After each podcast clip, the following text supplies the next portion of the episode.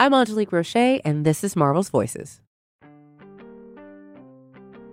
Unless you've been sitting under a rock, then you've heard of this little movie called Spider Man Into the Spider Verse, which is amazing. I'm I have no qualms. I'm not going to say anything else about it. I've seen it several times and I absolutely love the movie.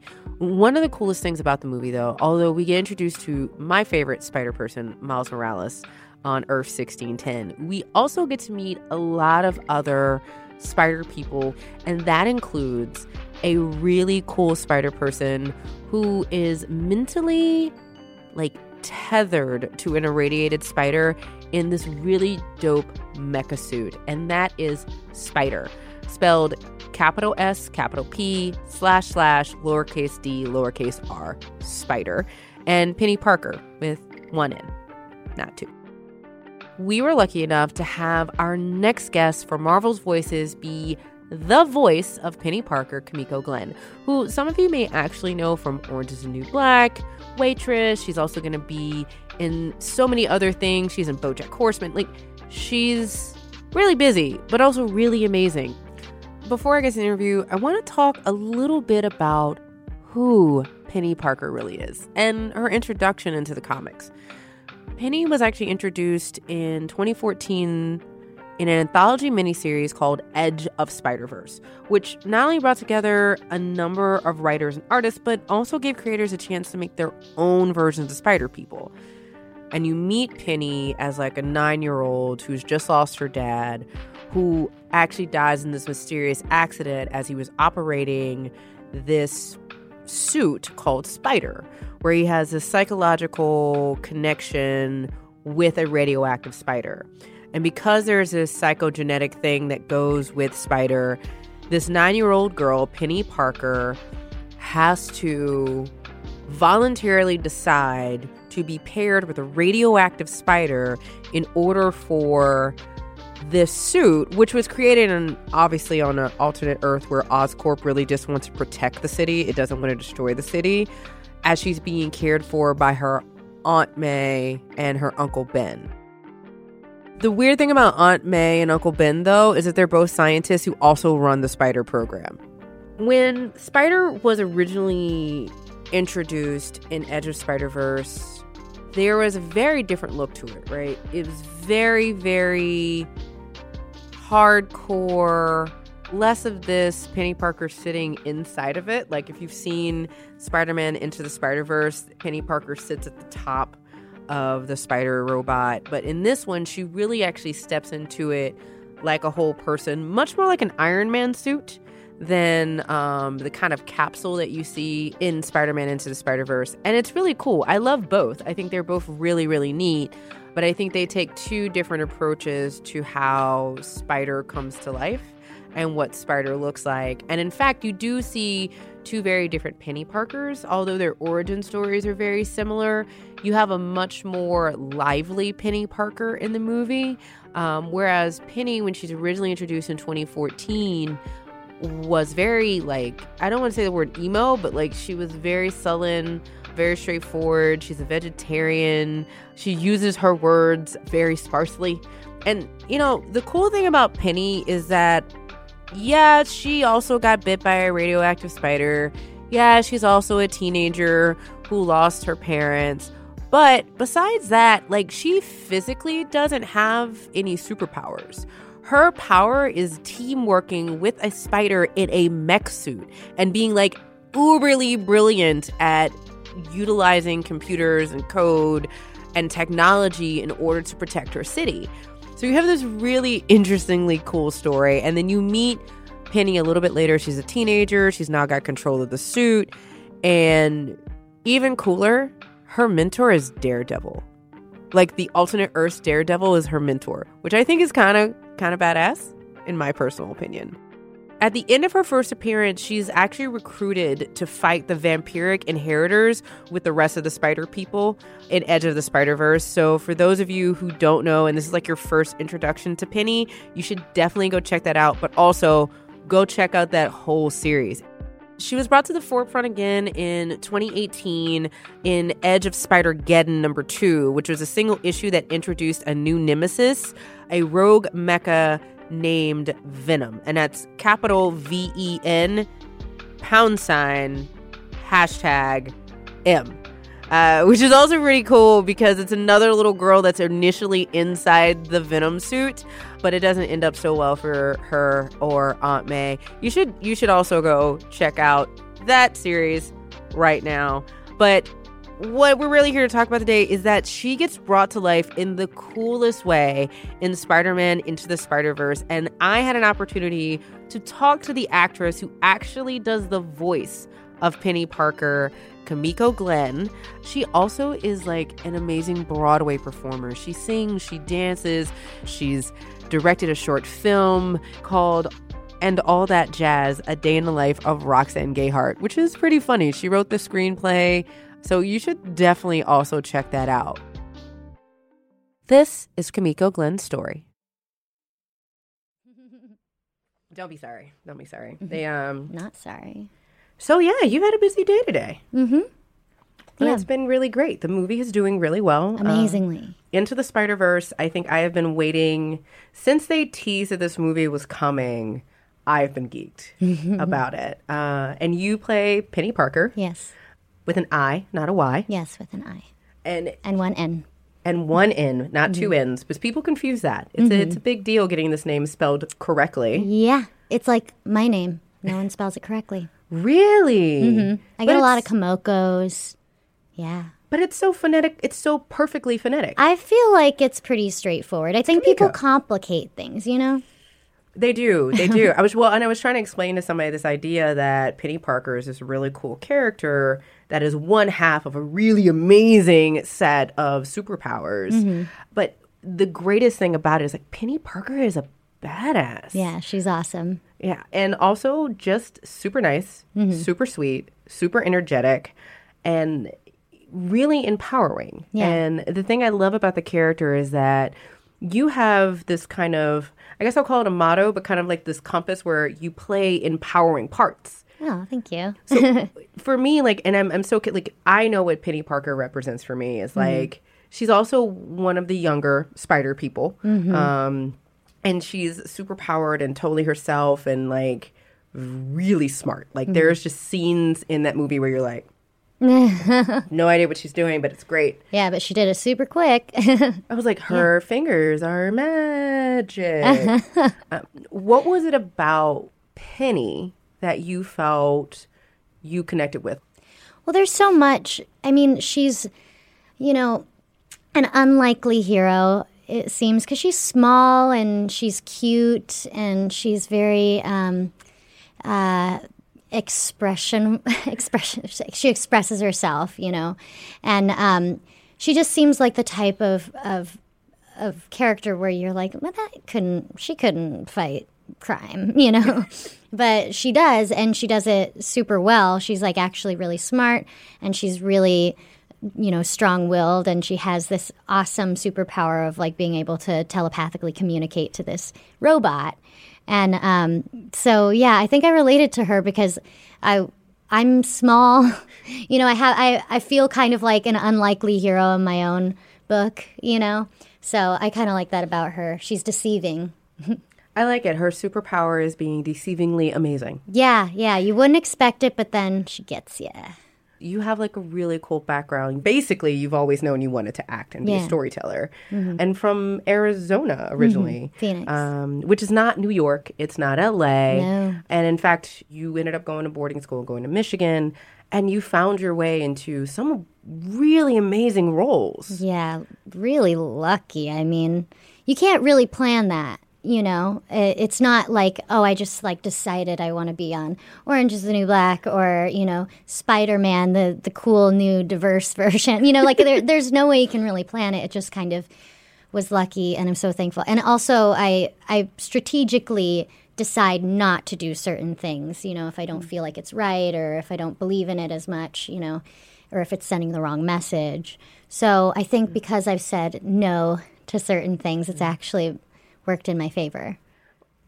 So for you, you have a very strong ethos around thwarting stereotypes, mm-hmm. and just seeing something like a Peni Parker mm-hmm. is just like I know there's going to be so many little girls who are like, this is great. I've I've I've actually seen a tweet where a little girl was in the movie theater, theaters, a friend of mine's daughter, and was like, "Mom, mom, she does STEM. She's she she likes science. Like I like science." Oh, that's so sweet. But you've also I I did watch her short film. You did? It's it's so ridiculously funny because Oh, I was like, you. everybody knows someone who's a little bit of that person. Yeah, yeah. Um, She's wild. Roxanne Gayhart. That was actually my friend Emily Althaus, who's on Orange is the New Black with me. Yeah, she's hilarious. She's so funny. But you are too. Like you've you've done some really great roles in Waitress, uh, which your vocal range is so much fun. Thank you. Um, when you were in fifth grade and you decided to start acting, like what was that thing that made you decide that you were like, this is what I'm going to do? Yeah, it was singing. I mean, I I just loved doing impressions and grabbing my dad's camcorder and making dumb commercials about furniture and and like I furniture commercials like on sale now. Like I would do dumb stuff like that and record myself with a cup of tea and I called it Happy Cup News or whatever and I would like report the news and this was just me alone with myself and my dad's camcorder, like not really like showing anyone, just myself, just for fun for me. Um, so that's kind of who I was as a kid, and I think my my parents were like, well, I think we could maybe like scoot her in a in a direction where this might be beneficial for her, and so. Um, yeah, I, my dad just suggested um, for me to audition for a play and uh, a musical, actually. And I was like, yes, yes, oh my gosh, how fun. And so ever since I did that, I was just so happy. And I felt like I was expressing myself in a way that I felt like I, I couldn't.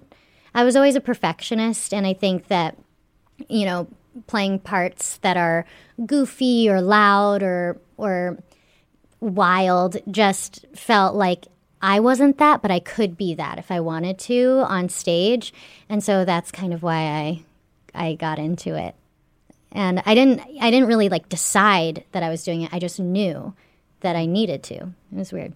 Well, that's pretty. Ama- no, that's pretty amazing. I think for a lot of folks, having that permission, like having parents who are like, okay, let's let's do something productive with what's With all your energy. Our child has just so much energy. We need an outlet. Yeah. um, but that's turned into so much. Mm-hmm. Um, what is the thought process when you're looking at these roles? Because you've played Brooke Soso, but you've also played Lita Dispel, and you you're now playing Peni Parker, and they're all so much fun, Mm-hmm. right? When you sit down and you look at a role, particularly as a woman, particularly as a woman of color, like what is that thought process? Like what goes through your head?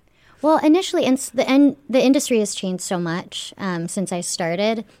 But initially, there wasn't so much talk. It wasn't like there wasn't a conversation happening around why diversity is important, and so I felt like it was my um, my duty in a way to represent who I feel like I should represent, which is I'm I'm biracial. I'm half white, half Japanese, and so I was like. I grew up very American. I, I didn't want to play the stereotypical, like accented parts that, you know, I was at the very beginning, I was auditioning for like, you know, I don't know how to describe it. Stereotypical Asian parts is what I'll say. Um, and I felt really uncomfortable with that because I, there are some people who really connect with like their cultures a little more. And not to say I don't connect with Japanese culture or anything, but I, I grew up in, uh, you know, Phoenix, Arizona, and I had a certain upbringing. So I felt like I had to represent that, you know, because there weren't enough of those. It, it, I feel like, especially because um, there aren't enough Asian people in the media, and um, thankfully that's changing. But um, because when there were Asian people in the media, it would be playing into a stereotype, or there'd be some mention of it um, in a way that's like, "Oh, you're the butt of the joke." But just because you're just because of your ethnicity. And so i was trying to avoid that and and really play human people you know that that didn't have to be you know call out my ethnicity so much. You know i really tried to even the first pilot that i did i i there was a line that called out being Asian as a laugh line, and I, I got really upset. I like called my agents, and they're like, "Listen, you're small potatoes." So, but um, thankfully now I'm like a little bit more able to voice my opinions about that sort of thing, especially because everyone is getting on that train, especially with Crazy Rich Asians and To All the Boys I've Loved Before. Such a good movie. Yeah, both of them. I mean, change the game. And you're absolutely right. Like I think, you know, I started off wanting to do acting back in Baton Rouge, Louisiana, and I remember someone telling me that I was going to be cast because of my size and because of where I was from and my accent that I was going to be taking a lot of stereotypical parts because it mm-hmm. was just different then. Was, we were talking about 2000s, we were talking about 18 years ago. Yeah. It's just a different situation. And Even like just five years ago it was different. yeah. It's got to be fun to wake up every day and just, I don't want to say be someone else, but portray someone else's story. I mean, it is fun, but it's also so much a business too. So there is that aspect of it. Um, but it, yeah, it's a blast, and also kind of scary because especially if you're in the auditioning phase of things, like you, you're maybe not going to rehearsals every day, but you're auditioning and putting yourself out there. It is really vulnerable and kind of scary. You don't know if you're doing it right, or you're just kind of like, wing, you know, kind of experimenting in front of people. And um, so it can be really challenging and scary, but that's part of the fun in a lot of ways. And I think, um, yeah, it's a lot of fun. So you get to do voiceovers and you get to do on screen. Mm-hmm. What do you think is like the major key difference between saying stage, screen, and literally being a cartoon? Like literally being a cartoon character. Well, I think being a cartoon character, you can be as outrageous as you want. You can make gurgly noises into the mic. You can do all sorts of things that are just ridiculous, and anything goes because it's a cartoon. So that I love about it. And with um, movies versus uh, theater, it it was interesting because I've been doing theater my whole life, but when I when I did waitress, I had been doing um, f- uh, TV for like three years or something, three or four years, and I was like, "Do I remember how to do this?" I was really nervous about that, but it came back, and um, yeah, it's just a totally different skill set. You have to like just be able to turn it on right away. Like with film, you have to sit around for hours and hours and just bring it in the moments that you're doing it and focus. And like there might be lights falling around you, there might be like chaos su- ensuing, but you just have to like ride through it. And with theater, same thing, but the audience is kind of in on the joke with you, you know? Um, yeah, it's it's so different, and you obviously get the immediate immediate gratification, Yeah. which is nice. All right, so this is a quick fire round. There are no trick questions. okay, Um, what has been one of the most fun roles you've had a chance to play? Hmm. it's hard to say. I like I find the fun in a lot of the roles if I can, um, even if they're serious. I I feel like waitress playing Dawn was one of the more fun ones because she was really in my wheelhouse. Um, she was so goofy, and I had a great scene partner, Chris Fitzgerald, who I could just play with every night, and that was so much fun. Um, I also really liked playing um, uh, Yoshimi in Yoshimi Battles the Pink Robots, which not many people have heard of, but it was like a world premiere um, of this musical based off of the album Yoshimi Battles the Pink Robots by the Flaming Lips. And um, I played Yoshimi. And um, what was really cool about it was the story was uh, basically that this girl finds out that she has cancer. And so it's like her kind of struggle uh, with cancer in a reality world and a fantastical world where she's battling like pink robots. And um, that was a really special, meaningful show to me. Oh, that's pretty amazing. Yeah. If you could have any superpower, what would it be? Hmm. I don't know. I want to say to fly, but also to disappear. Why can't you have both? Maybe I can. Ooh. Maybe I can disappear into the air flying away. I'm here for this. what is your superpower? What is my personal superpower? I don't know. I feel like silent rage. Um, what is on your playlist right now? Um, thank you next, Ariana Grande. Obviously on everyone's playlist. Oh man, this is great. This is it. That's all. That's all it has. Huh? That was it. Oh, We're done. Oh, really? Yeah. I told you it was gonna be that easy. I told you it was gonna be that. Easy. Thank you so much, Kimiko Glenn. You are amazing. It is 2019, and we are now officially in season two of Marvel's Voices.